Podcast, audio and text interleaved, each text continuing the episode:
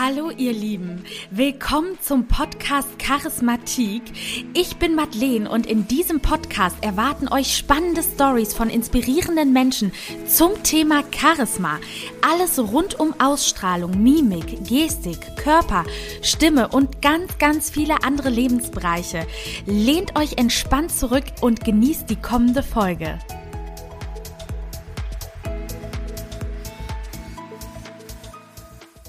Hallo ihr Lieben, willkommen zum Podcast Charismatik. Ich habe heute die liebe Marie bei mir im Podcast zu Gast und sie ist ein sehr erfolgreiches Curvy-Model aus Hamburg. Marie, cool, dass du da bist. Stell dich doch mal gerne vor.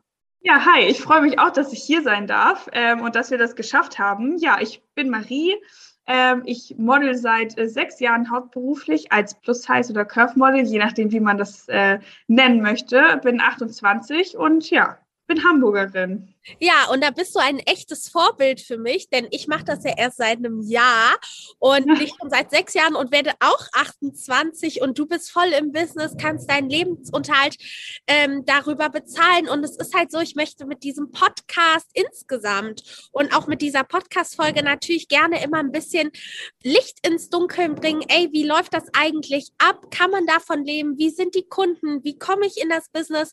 Das hier ist so ein medialer Podcast auch. Ne? Ich habe ja viele Gäste auch aus dem Radiobereich, aus dem TV, aus dem Modelbereich. Und, ähm, und ich finde halt gerade auch den Curvy-Bereich wirklich sehr interessant, weil der die letzten Jahre sehr geboomt hat. Jetzt haben wir natürlich Corona. Aber was sagst du denn, Marie? Wie hat sich der Curvy-Modelmarkt so über die letzten Jahre entwickelt? Ist es eine positive Entwicklung oder stagnierend oder wie war das so? Also die ersten Jahre waren ja, also es hat sich sehr entwickelt, total. Ähm, wir irgendwie, als ich vor sechs Jahren angefangen habe, war es gefühlt so, dass viele Kunden auch erst damit angefangen haben. Jeder musste sich so ein bisschen reinfühlen, keiner hat es vorher gemacht. Ähm, wenn ich jetzt zurückblicke und mir das heute angucke, hat es sich schon sehr, sehr entwickelt und auch sehr ins Positive. Ähm, viel mehr Kunden binden das ein und äh, wollen eben auch eine Plus-Size-Linie bieten. Ähm, Jetzt ganz äh, neu ist es ja so, dass HM damals eine Plus-Size-Linie hatte. Die haben sie eingestampft und das ähm, ist sehr falsch angekommen bei vielen, äh, weil alle gesagt haben, oh Gott, irgendwie HM streicht die Plus-Size-Linie. Es ist aber gar nicht so, sondern HM hat sich dazu entschieden, jetzt tatsächlich ähm, langfristig alles, was sie haben, in Plus-Size anzubieten. Und das ist irgendwie schon ein Schritt, der total cool ist, also für uns alle auch, ne? Und äh, für die Branche an sich. Ach, das wusste ich gar nicht. Das heißt, die haben gar nicht mhm. mehr diesen Curve-Bereich, sondern Richtig. es gibt jetzt wirklich alle Klamotten in Plus-Size. Genau, also es gibt, sie schneidern einfach größer, sie machen alle Klamotten jetzt erstmal größer und ähm, statt einfach eine, ja, eine Rubrik dafür aufzumachen, um es einfach auch noch mehr zu normalisieren. Ne? Mega. Ja. Also das muss ich auch sagen. Ich war jetzt dieses Wochenende auf Mallorca. Ich habe es dir eben schon erzählt. Ich ja. brauche da wirklich gar nicht durch die Boutiquen zu gehen. Ähm, das finde ich immer so schade, ja, weil wir sind auch Mädels, die irgendwie süße Kleidchen haben wollen. Und das ist immer alles in SM. Und ich stelle das auch noch heutzutage bei Strumpfhosen fest, wenn ich zu Calcedonia gehe, äh, beispielsweise. Und da gibt es super schöne Strumpfhosen. Und dann haben die vielleicht das höchste der Gefühle ist L. Total, und wahrscheinlich ja. würde ich selbst nicht in eine XL-Strumpfhose reinpassen. Ich brauche wahrscheinlich XXL, damit die irgendwie auch ein bisschen stretchy ist. Und ich finde das so schade, weil man ist dann direkt so, ja, man wird so ausgegrenzt hinsichtlich dessen und muss echt sich so seine Läden raussuchen. Also ich glaube, es ist so, die Marken sind noch lange nicht so weit, dass sie wirklich alles an Größe anbieten, oder? Nee, das ist nicht so. Also ja, das stimmt. Es ist einfach, ähm, viele Marken betreiben auch Downsizing, damit sie Plus-Size anbieten können, was ja prinzipiell auch total der falsche Weg ist. Und es wird, glaube ich, ähm, so traurig das auch klingt, immer Marken geben, die es nicht anbieten und es auch in Zukunft nicht anbieten werden, die das nach außen hin so ein bisschen ne, äh, zeigen, ja, wir machen mit, aber eigentlich nur, weil wir müssen.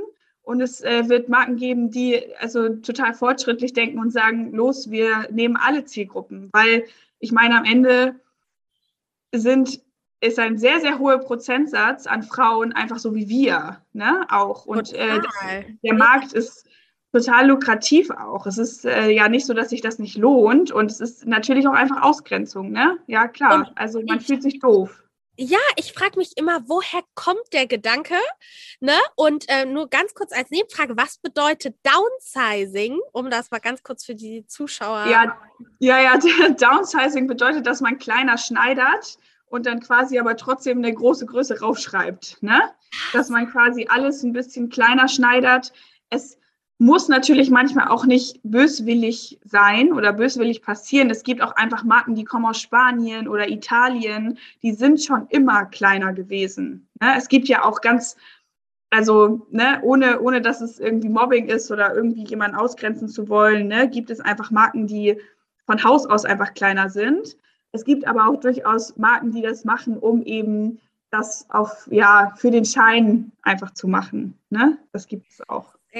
Ja, weil genau, es ist halt so, ich war jetzt auch ein Bikini-Oberteil ähm, kaufen und da war ich tatsächlich bei Hunkemöller. Mhm. Und Hunkemöller steht ja auch für Curvy, ne? Und wir haben große Größen. Ich sag dir eins, es war nicht ein Oberteil für mich dabei. Ja. Und ich muss dazu sagen, ich habe auch wirklich eine große Größe.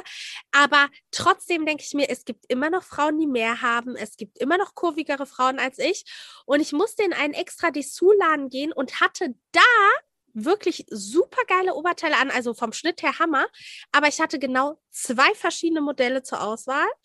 Und selbst die musste so aus der letzten Ecke irgendwas kramen, wo ich mir so denke, es kann doch nicht sein. Hier ein Appell an die Marken. Warum, wie du sagst, der Markt ist groß, der Käufermarkt, warum wird nicht größer geschneidert? Ich verstehe das nicht. Ich verstehe es auch nicht. Also man muss natürlich auch sagen, so Länder wie England oder die USA sind auch viel fortschrittlicher, gerade auch was du jetzt ansprichst. So Bikinis und Unterwäsche ist ein großes Thema. Es ist super schwierig. Es ist viel, viel schwieriger auch, das in großen Größen zu bekommen, als äh, Klamotten, normale Klamotten in großen Größen zu bekommen mittlerweile. Und ähm, die Modelle, die man findet, sind natürlich so ein bisschen Oma-mäßig oder sind einfach ne, überhaupt nicht altersgemäß. Und wir wollen uns ja auch irgendwie stylisch und modisch kleiden. Und es ist eigentlich überhaupt kein großes Ding, diese Sachen auch in größer zu produzieren. So, ne? Aber ich bin auch, ja, ich bin verzweifelt teilweise, ähm, was äh, Bikinis angeht und äh, trage sie dann zu klein. Ne? Einfach um irgendwie was Schönes zu haben auch. Ähm, da verstehe ich auch überhaupt nicht, was das Problem ist. Ich hasse den Sommer, weil ich keinen schönen Bikini habe. Nicht, weil ich den Sommer hasse, sondern weil ich einfach nie weiß, was ich anziehen soll. Ja. Und äh, finde ich krass, dass dir das wirklich genauso geht. Und da käme auch schon meine nächste Frage. Du hast gerade Amerika angesprochen. Mhm. Würdest du sagen, dass in Amerika der Curvy-Markt und auch, sage ich mal, die Karriere eines Curvy-Models einfacher ist als in Deutschland oder einfach nur anders? Ähm, einfacher auf gar keinen Fall. Also ich glaube auch, dass es gerade für deutsche Mädchen oder für Mädchen, die nicht aus den USA kommen und dahin gehen, ist das ein Spiel mit dem Feuer. Ne? Also du weißt nie, was dich da erwartet. Du kannst super gut ankommen bei den Kunden. Du kannst es aber auch nicht am Ende. Ja. Ne? Und es, der Einstieg in, in einen anderen Markt ist genauso schwierig wie der Einstieg in Deutschland. Es macht keinen keinen Unterschied. Du kannst natürlich ähm, in New York einfach für andere Kunden arbeiten, die dir im Zweifel dann vielleicht ähm, ja einen Push geben oder den, deiner Karriere einen Push geben. Und die Chance hast du natürlich. Deswegen ist es vielleicht ja, hast du vielleicht mehr Chancen, auch erfolgreicher zu werden, in Anführungsstrichen. Die Frage ist aber immer, was du willst. Ne? Also, wenn du in den deutschen Markt gehst und ähm, deine guten, soliden Kunden hast, ähm, da steckt auch so viel hinter. Also, ich würde niemals sagen, dass äh, Kunden in den USA besser sind als in Deutschland zum Beispiel. Was ich nur festgestellt habe, ist, dass die amerikanischen Curvy Models, also die in Amerika sind, äh, natürlich viel, viel mehr Follower haben, tatsächlich. Mhm. Und dass einfach dieser Markt in Amerika, wie du sagst, dass wenn du dann mal eine geile Kampagne hast oder einen geilen Kunden, dass dich das halt viel mehr nach oben schießt. Ne? Also so eine Ashley Graham oder so hat ja Millionen Follower auf Instagram. Ja. Wenn ich aber das sind, natürlich, du darfst natürlich nicht vergessen, das sind die Models, die du kennst, so, aber wie viele fliegen unter dem Radar, ne? Die ähm, auch in New York arbeiten und ähm, auch versuchen, da Karriere zu machen. Also die Chance, ähm, dass du da sehr erfolgreich wirst, ist am Ende genauso hoch wie in Deutschland. Also, also meinst, ja, ja. Ne? Was meinst du denn, ja. ist so das Erfolgsrezept von den Curvy Models, die da mega erfolgreich sind? Hatten die einfach Glück? Hatten die eine geile Kampagne? Ja, das hat natürlich immer ein bisschen was mit Glück zu tun. Aber ich glaube, es ist auch viel so Charakter, es ist viel Aura, es ist Ausstrahlung, es ist Selbstbewusstsein, es ist, ähm, es gibt einfach Mädchen, die in einen Raum gehen und den Raum erfüllen, so, ne, wo, wo du das Gefühl hast, okay, da ist jetzt gerade jemand in den Raum gekommen, ich muss mal eben mich umdrehen und mal gucken, so, du hast das so, ist Charisma. genau, das ist Charisma, ist wirklich so. Und das macht so viel aus und du musst einfach auch den Charakter haben, Leute, ja, offen für Leute zu sein und ähm, irgendwie ja offen für die Welt auch zu sein. Und das merken die Leute auch am Set und dann haben die auch Bock mit dir zu arbeiten. Es ist nicht nur Können und es ist auch nicht nur Aussehen, du musst auch irgendwie ja die Leute abholen. Ne? Also und das ist das Erfolgsrezept am Ende. Und du musst rausstechen und du musst die, die das Selbstbewusstsein haben, äh, dich so zu präsentieren und Leuten irgendwie, die genauso curvy sind wie du, äh, Hoffnung zu geben, dass das auch äh, normal ist, ne? So und für die einzustehen. Boah, da hast ja. du gerade was richtig Gutes gesagt, weil das finde ich auch so geil am Curvy-Modeln, dass halt nicht nur zählt die Maße, ne, sondern die Persönlichkeit zählt auch. Wie bist du, wie sprichst du, wie verhältst du dich am Set? Das ist eins der ersten Dinge, die mir wirklich direkt gesagt wurden. Wenn du sympathisch da bist, nett, mit den Leuten gut kannst, wirst du wieder gebucht. Wie du sagst, es ist nicht nur Können, es ist auch halt das typische Connection, Connection, Connection, ne? Ja, es ist natürlich am Ende auch einfach normal. Ne? Also da unterscheidet sich die Branche im Zweifel von den anderen Branchen auch nicht. Jeder Mensch möchte mit kompetenten und netten Menschen zusammenarbeiten. Wenn du, du hast ja auch in anderen Bereichen, äh, hast du ja auch keinen Bock, mit jemandem zu arbeiten, der einfach unfreundlich ist oder der seinen Job nicht richtig macht oder der sich einfach unsozial verhält. Und, ne, das hast du ja auch in, in allen anderen Bereichen nicht. Also warum sollte es da anders sein? Ne? Ja, Bei Models gibt es wie Sand am Meer. Ja, würdest du wirklich sagen? Hm. Und also ja, ja die Curve-Model-Branche ist schon natürlich kleiner am Ende, würde ich jetzt behaupten. Es gibt natürlich ähm, viel weniger Auswahl, ähm, wenn man einen bestimmten Typ sucht, weil wir sind natürlich alle unterschiedlich. Ähm, wir haben unterschiedliche Körperformen, wir haben ähm, manche, ist, manche sind total sportlich, oben rum und unten ein bisschen mehr oder nicht. Wenn man natürlich einen ganz bestimmten Körpertyp sucht in dem Moment, hast du natürlich viel weniger Auswahl. Ja. Das stimmt allerdings, dass wir quasi, also dass die schlanken Models natürlich einfach alle schlank sind und wir sind halt curvy, aber du kannst ja immer anders curvy sein, ne? Der eine hat eine große Oberweite, der andere einen großen Hintern.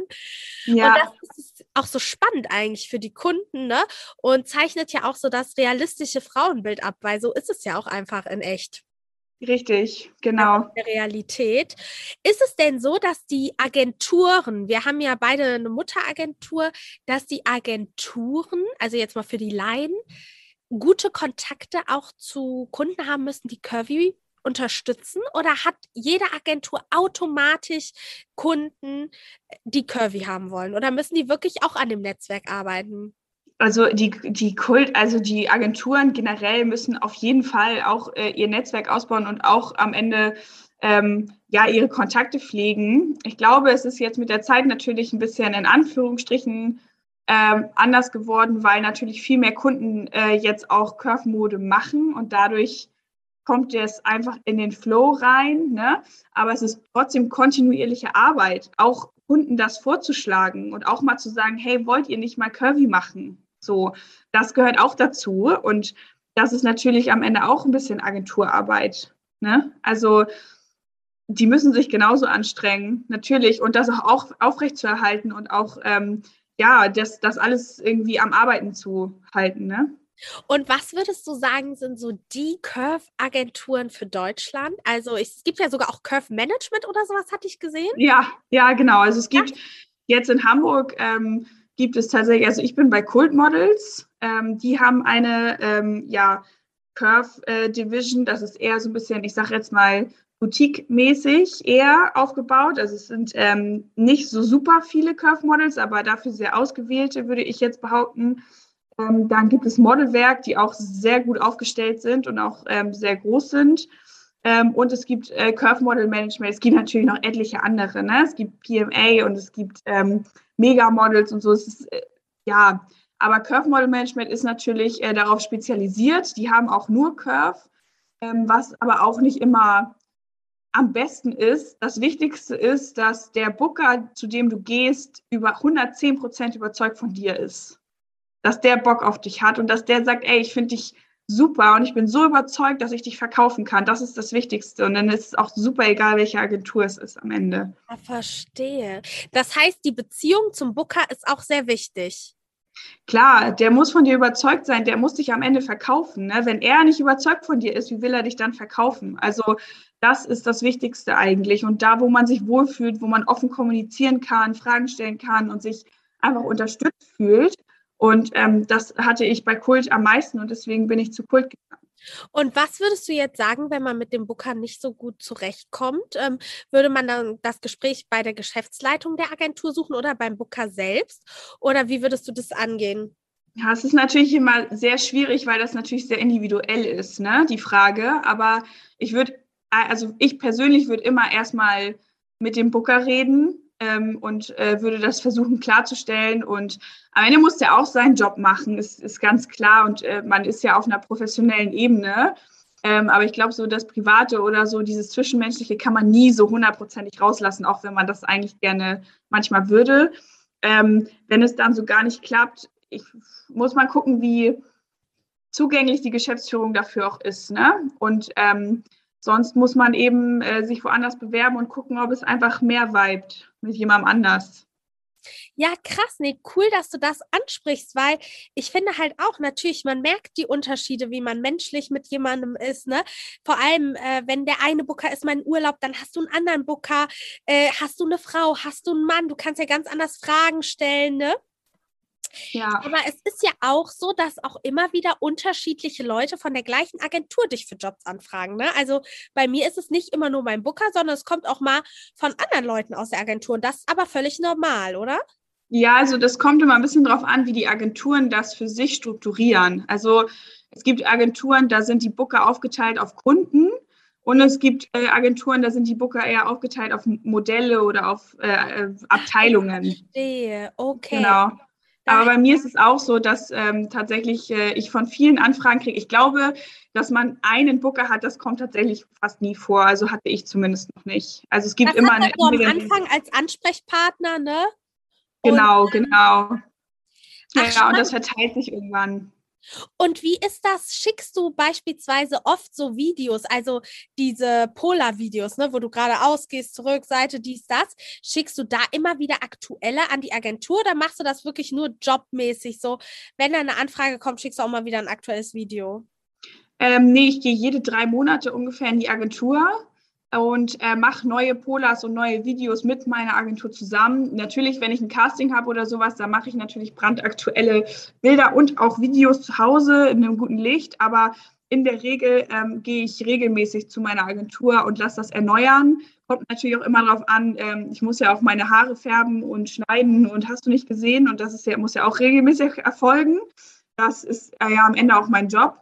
Und ähm, wenn das sich quasi geändert hat, äh, dann bin ich immer sofort bei den Polars, damit die Kunden auch eben aktuelles Update haben. Und äh, kommt die Initiative von dir aus, dass du in die Agentur gehst oder sagt die Agentur so, wann kommst du wieder? Das ist teils, teils, ähm, aber meistens ist das recht ähm, ja gleichmäßig verteilt irgendwie. Also sie kommen manchmal auf mich zu und ansonsten mache ich es auch. Die können ja nicht immer wissen, wenn ich zum, also in der Regel wissen sie, wenn ich zum Friseur gehe, weil ich das natürlich auch abspreche mit denen. Ähm, ich muss mit der Agentur natürlich absprechen, wie ich mich verändere oder ob ich mich verändere. Und ähm, ja, das muss man dann sehen. Ah, das heißt, das ist halt nochmal super interessant zu wissen, weil ähm, ich muss ganz ehrlich sagen, ich gehe einfach immer zum Friseur und mache meine Haare wie immer. Muss ich das ja. updaten? Nee, oder? Nö, wenn es wie immer ist, dann nicht. Aber ich, also klar, ich schicke den immer nach dem Friseurtermin auf jeden Fall ein aktuelles Bild, wie es aussieht. Und äh, meist wird die Farbe ja doch etwas anders. Und ähm, ja, ich, ich update die einfach, um sicher zu sein, dass sie das eben auch Und würdest du zum Beispiel mir auch raten, die Agentur alle drei Monate zu besuchen, auch wenn die in Hamburg ist? Ähm, wenn du dann reisen musst, meinst du, ja, nee, dann würde ich einfach äh, im Zweifel die Bilder selber machen. Aber okay. es ist schon wichtig, sich manchmal in der Agentur zu zeigen, weil es ja, doch ne? einfach einen Unterschied macht. Ähm, wenn du dich einfach mal persönlich vorstellst und sagst, hey, wie geht's? Einfach mal einen Kaffee trinkst, weil du Präsenz zeigst. Ja, ne? das, das, ist schon wichtig, du bleibst mehr in den Köpfen. Das ist einfach so. Ja, das macht man auch mit Auslandsagenturen ich muss das mehr machen. Ich hatte bis jetzt auch, was Castings angeht, immer nur E-Castings. Also ich hatte noch nie eins vor Ort. Ähm, mhm. Würdest du sagen, ist das eher normal in der Modelbranche, die E-Castings zu haben oder auch vor Ort? Oder hat Corona das irgendwie beeinflusst? Äh, Corona hat das total beeinflusst. Also ich hatte noch nie viele Castings, muss ich sagen. Ähm, Im Ausland mehr tatsächlich. Also als ich in Kapstadt war, habe ich viele Castings gehabt. In Deutschland eigentlich eher weniger. Das waren oft Direct Bookings. Ja. Aber ähm, Corona hat da viel gemacht. Also es ist viel mehr E-Casting geworden. Die Leute wollen nicht mehr so diesen direkten Kontakt und auch dieses Vorstellen bei Auslandsagenturen. Da bist du früher hingeflogen, um äh, Hallo zu sagen und dich mal vorzustellen. Sowas gibt es auch eigentlich in der Regel nicht mehr, weil das halt niemand mehr aufgrund von Corona möchte. Ne? Also das hat sich schon gewandelt, ja. Ach, krass. Und ähm, Genau, jetzt haben wir total viel übers Modeln gesprochen, weil das ist für mich ja auch immer so, das wird jetzt eine total authentische Podcast-Folge, weil es für mich auch immer einfach mega interessant ist. So, ja. und jeder tatsächlich auch wieder was Neues erzählt, ne? Ich meine, wir hatten ja eben auch schon mal kurz das Thema Diversity angesprochen. Es ist ja so, man muss schon sagen, aktuell, ähm, es werden dickere Models gebucht, größere Größen als 42, 44. Es wird auch gern im Diversity-Bereich gebucht, aber gut, es gibt alles, sage ich mal, phasenweise, ne? Und man weiß ja nie, was jetzt als nächstes kommt. Vielleicht ist als nächstes halt wieder blond und blauäugig, Hammer. Ne? Also, ja. You Klar. never know. Aber wie ist das denn, liebe Marie? Wir haben ja auch schon mal über Body-Shaming gesprochen. Hast du schon mal Erfahrungen im Bereich Body-Shaming machen müssen? Ja, also tatsächlich nicht so sehr im Job. Es, äh, ich hatte einmal ein Erlebnis mit einem Fotografen, wo man halt wirklich gemerkt hat, dass der einfach als, der findet einfach schlank schöner. Das ist einfach vielleicht auch mehr sein Schönheitsideal gewesen, was ja auch vollkommen okay ist. Ähm, aber das hat er mich sehr spüren lassen und das ist natürlich sehr unprofessionell. Das war aber auch das einzige Mal, ähm, dass mir das beruflich passiert ist. Privat ist es eher passiert, als ich noch ein bisschen jünger war, dass man so, ne, gerade wenn man äh, viele Leute kennenlernt und viel rumreist und ne, man noch ähm, irgendwie sehr viel unterwegs ist, dann stößt man natürlich auch mal auf Leute, die das nicht so schön finden oder die dir das irgendwie, die gefühlt, also die ein Mitteilungsbedürfnis haben dessen, was ich ehrlich gesagt noch nie so richtig verstanden habe, warum ähm, das jemand ja mitteilen muss, der nicht gefragt wird. Mhm. Aber ähm, ja, also ich hatte da früher schon wenig Probleme mit. Natürlich, wenn eine blöde Aussage kommt, das beschäftigt dich kurz. Das ist auch ganz klar. Ich glaube, das geht an niemandem spurlos vorbei. Aber wenn du am Ende weißt, wer du bist und ähm, wenn du dich selber auch irgendwie schön findest, dann macht es dir am Ende nichts mehr aus, weil es ist ja egal. Ne? Das glaube ich auch. Also ich kann das voll bestätigen, was du gesagt hast. Ich hatte auch mal einen Fotografen, der äh, meint, da meinte ich so, und wie sind die Bilder geworden? Und er so, ja, ist halt ein dickes Mädchen. Ja, das geht halt gar nicht, so ne? Gesagt, ne? Das geht und gar nicht, so eine Aussage. Krass, aber ich habe es einfach runtergeschluckt, ne, wo ich am liebsten auch irgendwie was gesagt hätte. Aber da, ich sehe das genauso wie du. Die haben dann ein Fable für schlank, was ja auch in Ordnung ist. Der eine hat ein Fable dafür, der andere dafür, aber es ist halt trotzdem unprofessionell, weil es ist ja Job und es geht nicht um. Daten, ne? Ja, und man kann auch einfach nett sein, ne? Also ich finde immer auch, der Ton macht die Musik und ich finde sowas, das ist eine Beleidigung, ne? Das ist auch Mobbing. Krass, ne? Die Leute verstehen es teilweise nicht. Es gibt Leute, die sind einfach so unsensibel, was das Thema angeht, weil sie das Gefühl haben, im Recht zu sein, jemanden damit zu verletzen, weil sie irgendwie vielleicht, weiß ich nicht, äh, äh, einen inneren Groll haben oder keine Ahnung, einen schlechten Tag haben, aber das ist halt einfach nicht gerechtfertigt. Ne? Und da kann man sich auch wehren. So, das ist das ganz normal. Auch, ne? Also ich glaube auch, dass manche Fotografen, dass dieses Bodyshaming halt noch nicht so ganz weg ist. Und das höre ich auch immer wieder, dass sie nicht so gerne curvy fotografieren. Ja. Und ähm, was soll ich noch? Ach so, genau. Und was ich auch mal so hatte, ist, dass ein Mann mal zu mir gesagt hat, aber auch wieder einen, den ich nicht gedatet habe, wie du sagst, einen, den man nicht gefragt hat, der meinte so, boah, es gibt ja nichts Schlimmeres, als wenn Frauen Zellulite an den Beinen haben. Ja, ja das, das tut mir leid für ihn, wenn er das sieht, aber das ist, das kann auch, erstens kann das auch schlanken Mädchen passieren, muss man ja auch sagen.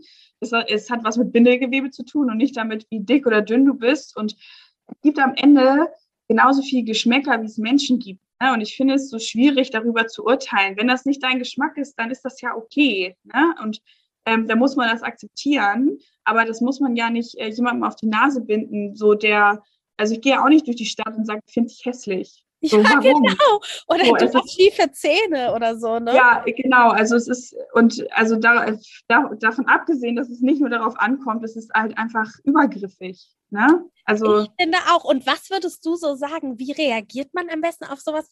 Bist du eher so der Typ, der das runterschluckt oder konterst du? Es kommt ein bisschen darauf an, ob ich das Gefühl habe, dass der Mensch dafür zugänglich ist, für die Kritik ähm, und zugänglich auch äh, für meine Meinung. Wenn das eben nicht so ist, dann ist es nicht so. Aber in der Regel ist es schon so, wenn, ähm, wenn ich angegriffen werde, so plump auch, dann denke ich mir dann auch so, okay, dann, dann kann ich das auch. Ne? Also ich habe dann auch das Recht, mich zu wehren und dem dann auch ganz klar zu sagen, dass es einfach eine Stufe zu viel war und das eine Grenze überschritten hat, damit die Leute das auch mal verstehen. Ne? Mhm. Auf jeden nee, Fall. Verstehe ich total. Und äh, da muss man auch mal sagen, wie hast du es denn geschafft, sag ich mal, zu dem Selbstwertgefühl zu kommen, bei dem du bist, weil ich habe wirklich einen Freundeskreis, wo, sage ich mal, oder in meinem Bekanntenkreis bin ich eigentlich so die curvigste, wenn man das jetzt mal so ausdrücken kann.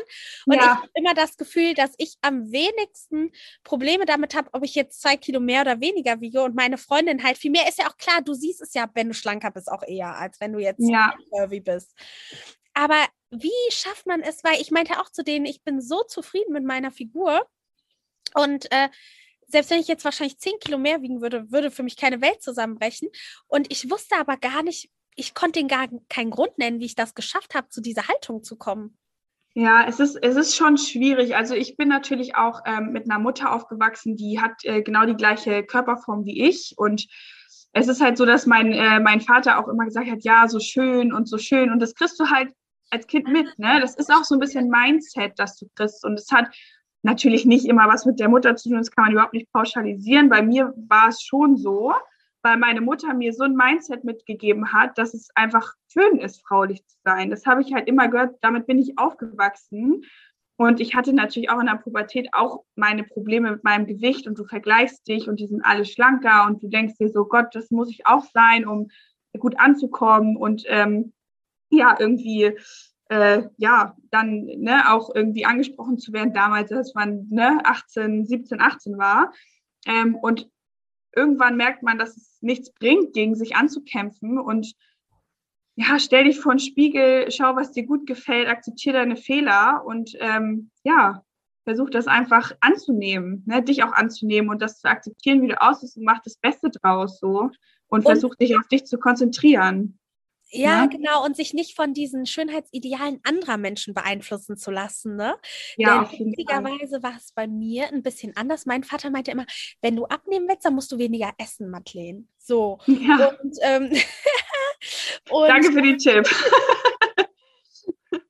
Ne? Der war schon so, dass der immer so ein bisschen danach geguckt hat, dass man schlank ist. Und dann war mhm. ich auch fünf Jahre mega schlank. Ähm, aber letztendlich muss man ja so sein eigenes Ideal finden. Und ich glaube, das schafft man, indem man es irgendwie auch anders kompensiert. Also beispielsweise, dass man so merkt, ey, ich kann ja auch mit Style voll viel rausholen, ne? Oder mit einer schönen Schminke oder keine Ahnung was, wo du dann merkst, ich kann ja auch anders als durch meinen Körper mich hervorheben. Und ja. das, glaube ich, bringt voll viel zum Selbstwertgefühl oder mit Intelligenz oder mit Tiefgründigkeit oder mit einer guten Stimme. So, es gibt ja so viel, woran du arbeiten kannst. Und ich finde, der Körper steht immer so im Zentrum, ne? Gerade auch bei Instagram und in den sozialen Medien, in der Werbung, immer ist es Körper, Körper, Körper. Aber es gibt so viel, was du verbessern kannst äh, an Lebensbereichen, was dir auch hilft. Und plötzlich ist der Körper auch nicht mehr so im Zentrum. Total. Also erstmal ist es auch von Ausstrahlung. Also so wie du dich fühlst, das strahlst du auch aus. Ne? Wenn, das merken die Leute. Die Leute merken, ob du äh, selbstsicher bist. Die Leute merken, ob du dich wohlfühlst in deinem Körper. Und das macht viel, viel mehr aus. Ich weiß auch, dass ähm, Männer immer sagen so, ey, das ist total egal, ob sie ein Kilo oder zwei Kilo mehr oder weniger hat.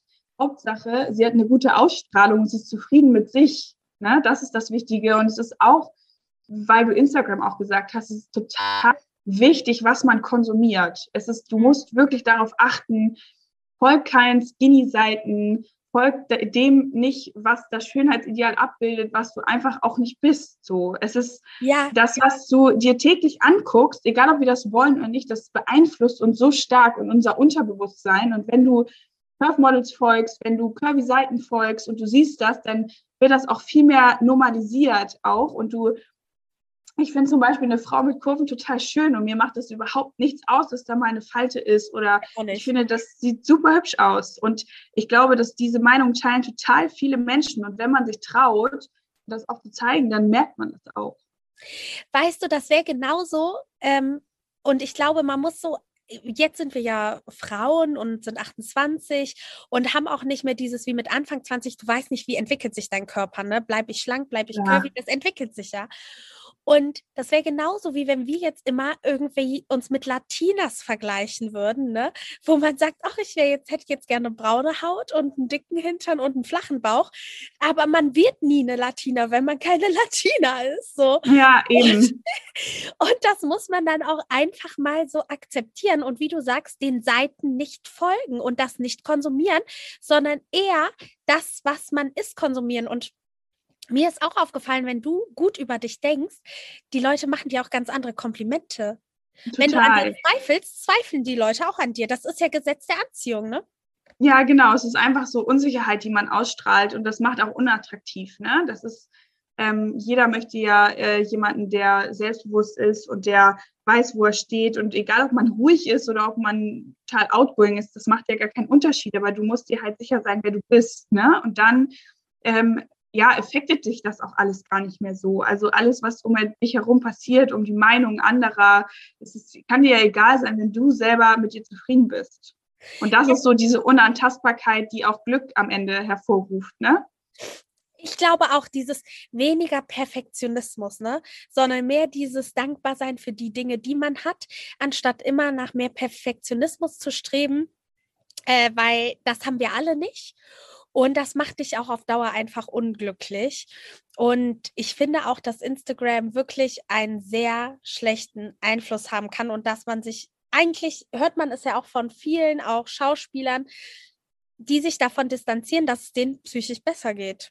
Ja, total. Also es kann einfach ja, dich, dich so sehr lenken, ähm, was du konsumierst und äh, dein Unterbewusstsein äh, krabbelt das einfach. Es ist, es ist einfach so, ne? Man kann das überhaupt nicht abstellen. Also entweder man entscheidet sich, das einfach gar nicht mehr zu machen oder du ja, denkst mal um und trennst dich von den Seiten und gehst mal durch dein Instagram und guckst mal, ey, was, was tut mir gut zu sehen und was löst in mir kein gutes Gefühl aus. Ne? Stell das halt auch in Gesprächen mit Freundinnen fest, ne?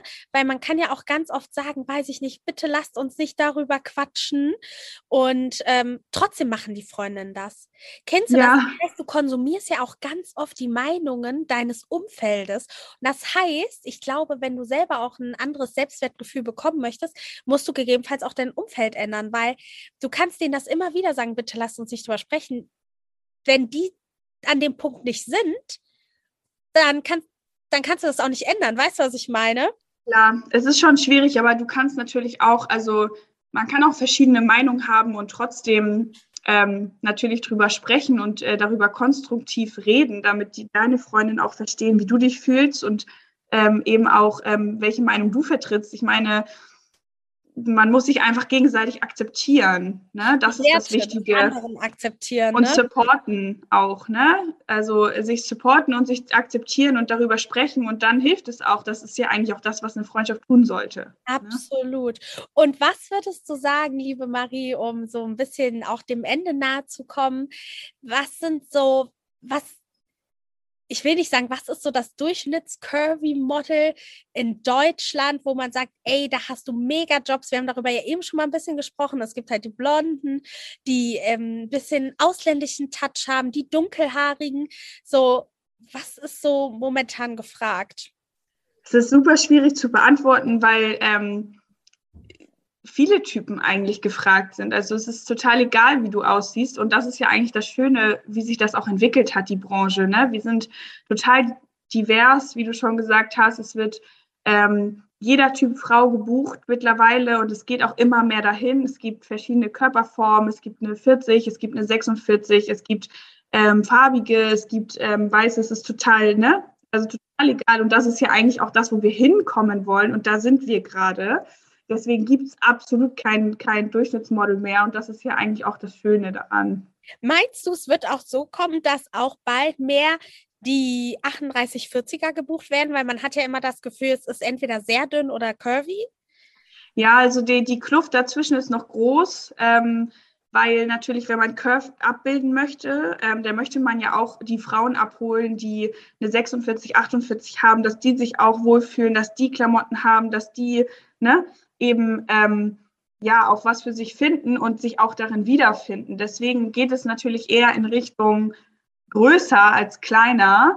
Aber ich glaube schon, dass es mit der Zeit sich auch so entwickeln wird, dass ähm, ja die Größe nicht, nicht mehr wichtig ist. Dass man sagt, ich buche auch eine 40 oder ich buche auch eine 38, ähm, weil ich einfach das Mädchen möchte. Ne? Es gibt immer mehr, es geht immer mehr hin zu Charakter, zu Diversity, wer ist sie, wofür steht sie und dann ähm, weicht man immer mehr von den Größen ab. Ich glaube, da geht es auf jeden Fall hin.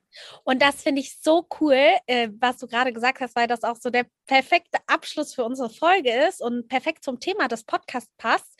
Dieses Es ist in der Modelbranche, es geht nicht mehr nur um das Aussehen, sondern auch viel um den Charakter, viel um die Personality, um die Ausstrahlung, um an gute Jobs zu kommen. Man muss ja auch viel mit Videos machen, ne?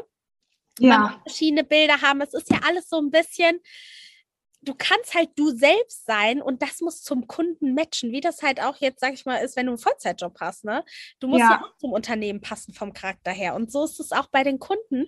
Und das finde ich so cool, weil dann ist es auch ein Selbstläufer.